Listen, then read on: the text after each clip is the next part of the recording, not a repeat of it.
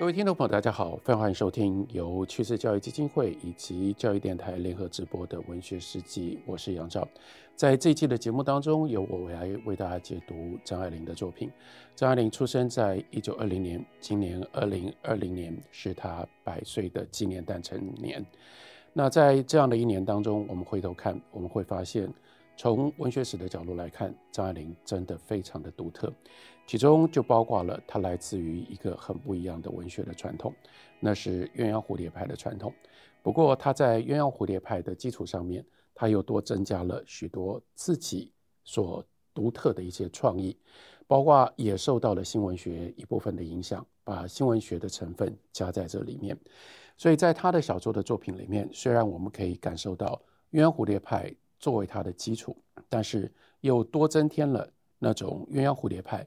通俗写作当中没有的一些深刻的意涵，例如说他的小说，它有着多重或者是暧昧的意义。举一个例子来说，之前讲到《第一炉香》《第二炉香》，这是他最早期的重要的短篇小说作品，但标题就很怪，为什么叫做《第一炉香》，叫做《第二炉香》？看起来就好像是那种通俗小说说书说话的一个框架，不过就告诉你说，哎呀，你去。拿你家的沉香屑拿出来，在香炉里面点起来，在沉香屑点起来烧着那样的一种香味的那样环境当中，我跟你说一个故事，然后呢，等到这个故事的长度就跟你烧一个香炉的沉香屑差不多，烧完了之后呢，这个故事也就结束了。所以换句话说，这似乎违反了现代小说标题的写法，跟故事本身一点关系都没有。它是一个说书人的一种开场白而已，但是让我们稍微仔细看一点，我们就会发现好像不是如此。例如说，《第二炉香》在它结尾的时候，张爱玲是这样写的：他写的这个主角 Roger 他所遭遇的事情，他在自己的厨房里，水沸了，这个罗杰呢，他把水壶移到一边，煤气的火光像一朵硕大的黑心的蓝菊花。细长的花瓣向里蜷曲着，他把火渐渐关小了，花瓣子渐渐的短了，短了，快没有了，只剩下一团齐整的小蓝牙齿，牙齿也渐渐的隐去了。但是在完全消灭之前，突然向外一扑，身为一两寸长的尖利的獠牙，只一刹那，就啪的一炸，化为乌有。曾经用过瓦斯炉人。都会对这一段的描述感觉到非常的惊讶，因为那么样日常的一个现象，在张爱玲笔下可以一方面描述的那么样的精确，但是又用花作为它的象征，作为它的比喻，又可以写得这么样的精到。那我们再继续往下看，他说他把煤气关了，又关了门，上了栓，然后重新开了煤气，但是这一次他没有插火柴。点上火，煤气所特有的悠悠的甜味逐渐加浓，同时罗杰安白灯的这一炉香却渐渐的淡了下去。沉香屑烧完了，火熄了，灰冷了。到这里，我们看到的那就是他描述张爱玲，他描述这个主角罗杰安白登他自杀的场景，他开煤气自杀，可是。后面这两件事情就被结合在一起，意味着他说罗杰安白登的这一炉香渐渐的淡了下去，所以这一炉香不单纯是一个说故事的说话人，他在讲故事的时候算时间，说我跟你们讲一个刚刚好烧完一根香的故事，就不只是如此，这一炉香它同时象征代表了罗杰安白灯他的生命。这个故事就是从他本来是怎么样的一个火旺旺、非常有活力，然后虽然特别，虽然有点孤僻，但是那样的一种正常的生命烧起来，如何烧到终结？所以一炉香，这一炉香也就是他生命的象征跟比喻，不是那么简单的。然后我们再回头看他怎么写，为什么这个罗杰安白灯他要自杀呢？这又是张爱玲非常特殊的本事，在短篇小说不太长的篇幅里面，他可以挤进这么多的东西，把那个一路引到人生最深刻的悲剧，也是最激烈的一种行为——自杀的行为，一步一步的，他把它写得入情入理，每一件事情都是紧密的，环环相扣。我们可以从哪里开始看起呢？我们从这个罗杰呢，跟娶了，但是呢，快速就发生问题的他的新婚的太太苏西，他们两个人呢，发生了这个问题，所以这个苏西呢回家去了。因为苏西回家去了，所以这闹得满城风雨。这个时候的罗杰呢，他很可怜，但是呢，另外一件事情，他的朋友很困扰，因为他们不太知道该怎么对待他了。所以张爱玲就这样写：这个礼拜六的下午，考试呢告了一个小段落。这个叫做麦菲森夫妇，还有另外巴克的长子，就约了罗杰去打网球。为什么要来约他打网球呢？因为他们四个人结伴打网球的习惯已经有许多年的历史了，所以大家都尴尬，不能不邀他，因为这已经是一个习惯。如果不邀他，就表示有很奇怪的事情发生了。不愿意，他觉得跟往日有什么样的异样，可是又不可能真正就是。维持正常，那所以异样总是有的，包括了这个麦菲森太太一上场就心不在焉，他根本没有办法跟罗杰一起打球。这个麦菲森太太没有办法正对着罗杰，即使是隔着这个网球的网子，隔着这样的距离，他都觉得不安。怎么样不安？他怕罗杰，他觉得罗杰是一个怪物。那是因为跟素汐之间的关系，那但是相反的，这个麦菲森太太怕他，但是倒过来，另外一个人，那是毛利士教授他的太太，叫做朵琳坦，反而因为这样就对罗杰产生了特别的兴趣。这个朵琳坦呢，是一个带有犹太血裔的英国人，一头卷曲的米色头发，浓得不可收拾。高高的堆在头上，生着一个厚重的鼻子，小肥下巴向后缩着，微微突出的浅蓝色的大眼睛，只有笑起来的时候眯紧了，有些妖娆。据说他从前在天津曾经登台卖过艺，有一身灵活的肉，但他现在穿着一件宽大的葱白外衣，两只手插在口袋里，把那件外衣绷得笔直，看不出身段来。这个毛利斯为了要娶朵琳坦，曾经引起了这座大学里一般舆论的不满。在罗杰闹出这件事情之前，毛利氏的婚姻也就是数一数二耸人听闻的举动了。朵琳坦这样的一个女人，就变成了接下来后面这一段跟罗杰之间的主要的一个角色。他们相约要约晚上的约会，然后这个时候呢，朵琳坦。走在罗杰的后面，好精彩的描述。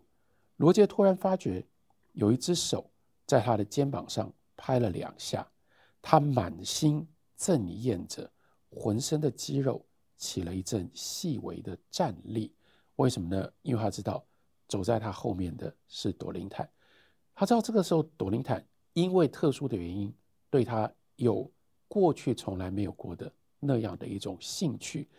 他很讨厌这件事，可是再下来，他以为是朵琳坦在后面拍他，回过头去看，不是他的手，是他脖子上兜着的台绿绸子围巾，被晚风卷着，一舔一舔的翻到他身上来。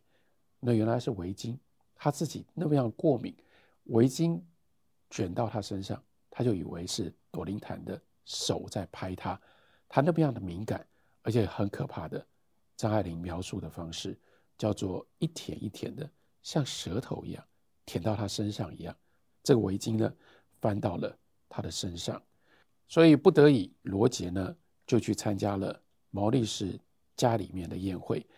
在那里，他觉得格格不入，因为他担心别人都在议论他，所以他做了什么样的事情呢？他就一个人呢。背着手走到了窗子前，靠窗朝外呢，放着一张绿缎子的沙发，铺着翠绿织花麻的草席，席子上面搁着一本杂志，这个杂志翻开的那一页上，恰巧有一张填字游戏表，所以呢，他就坐下来，拔出了他自己的钢笔、自来水笔，他就在那里打发时间，玩填字游戏。但是他没有办法一直这样子离群，就有个人走过来了，正填着的时候呢，这个朵琳塔又来惹他，就走过来笑着跟他说：“你一个人躲在这里做什么呢？”那罗杰被他这样一说，就觉得自己的这种举动孤芳自赏，有一点点像一个悠闲真静的老处女，自己都觉得不好意思，满脸羞惭，就赶快把那本杂志呢往沙发底下一塞。可是呢，没有办法完全塞进去，还有一半露在外面。朵琳坦早就看得分明了，就在他的左边坐下来，笑着说：“哎，我还蛮喜欢。”这种东西指的是填字的游戏。来来来，让我看一下，你应该填的差不多了吧？然后呢，他坐在罗杰的左边，罗杰把他的那本杂志塞在右边，所以呢，就是这个很细腻的动作。这个朵琳坦呢，就探过身子要来拿杂志，顺便呢，他的手掌心呢，就经不得轻轻的一滑，他整个人。就压在罗杰的身上。张爱玲这样描述：他穿着一件淡墨银皮皱的紧身袍子，胸口的衣服里仿佛养着两只小松鼠，在罗杰的膝盖上沉重地摩擦着。这是非常清楚的在挑逗罗杰。罗杰呢，非常的受不了，所以他猛地站起来，于是呢，非常的戏剧性。这个朵琳坦呢，扑通一下就从椅子上面滚到了地上。罗杰第一要紧的是先回过头观察屋子里有没有人注意到他们。幸而他们这些人呢，正在那里高谈阔论，电风扇呜呜的转动，无线电又有人开了，在那种各种不同的声音当中，隐约的还传来香港饭店的爵士乐。因此呢，他捏了一把冷汗，想想说。要不然在人家家里面，当着这个毛利士跟他的太太勾搭，那不就证明了他是一个色情狂的患者吗？于是罗杰先确定了没有人看到这一幕，他才低下头来看着朵琳坦。朵琳坦这个时候呢，他伏在地上一动也不动。可是他这个时候搞不清楚了，朵琳坦是不是跌伤了，还是甚至。晕过去了，还是他在想什么？这个贪婪粗俗的女人，她在想什么呢？于是，在这短短的几秒钟内，罗杰怕这个朵琳坦，怕到了极点。他怕她回过脸来，他怕的就冰冻在那里，一动也不敢动，一直等，终于等到这个朵琳坦支撑着翻过身来，坐在地上，他又把他的头。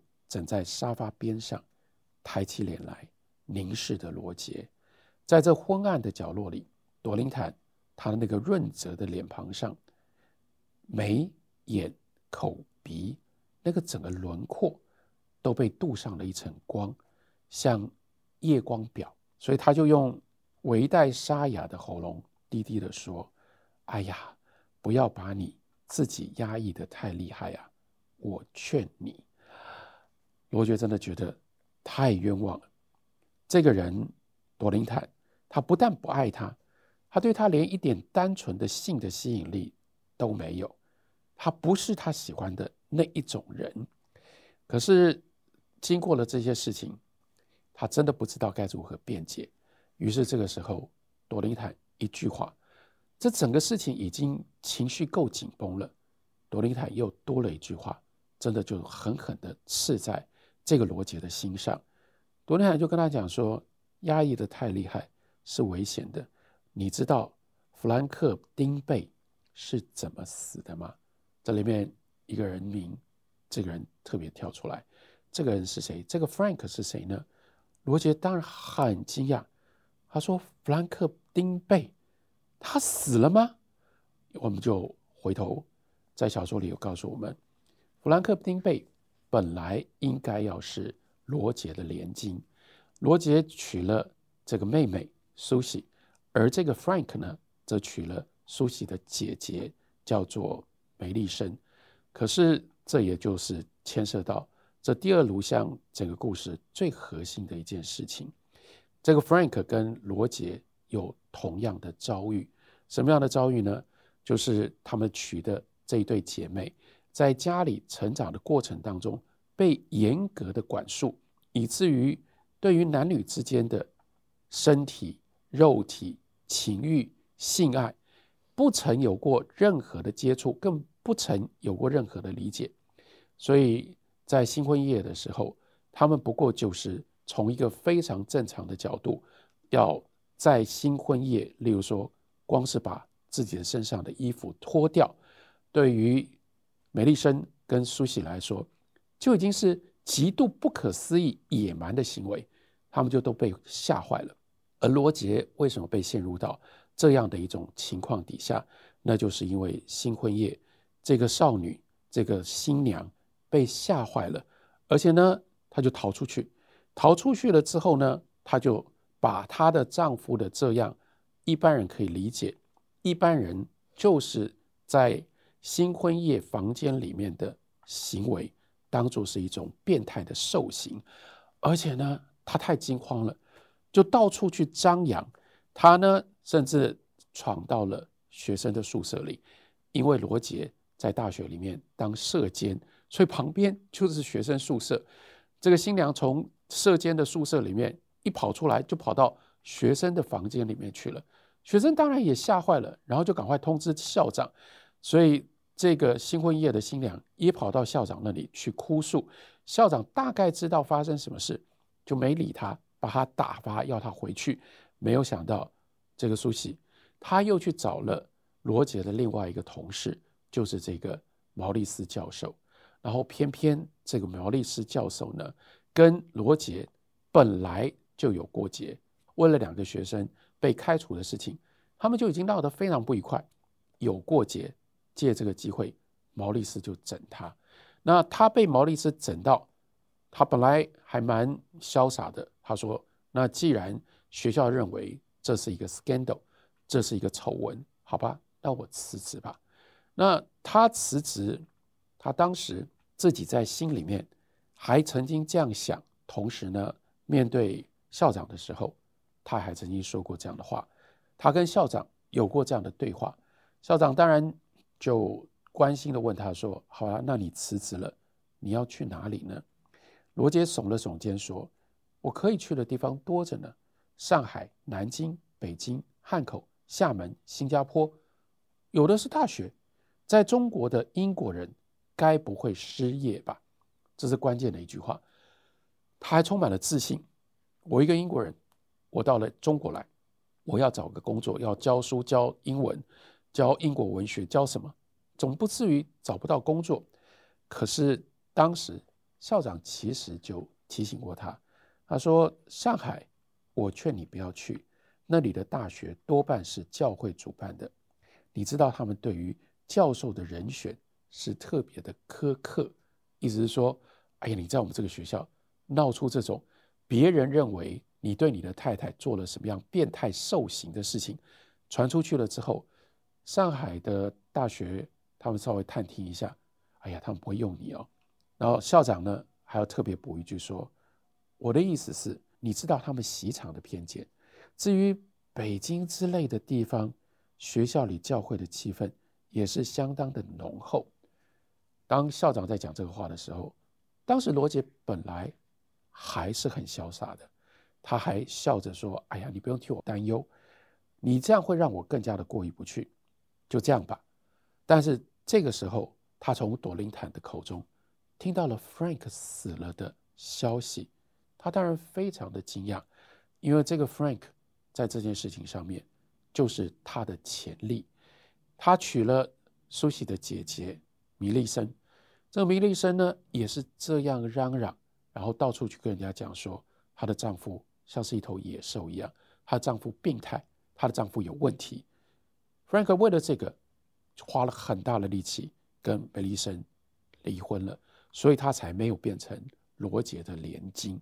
好，他当然要知道说他怎么死了呢？于是这个时候，朵琳坦嗤的一声笑了，就回答说：“他自杀了。我碰见他的时候，在天津，他找不到事。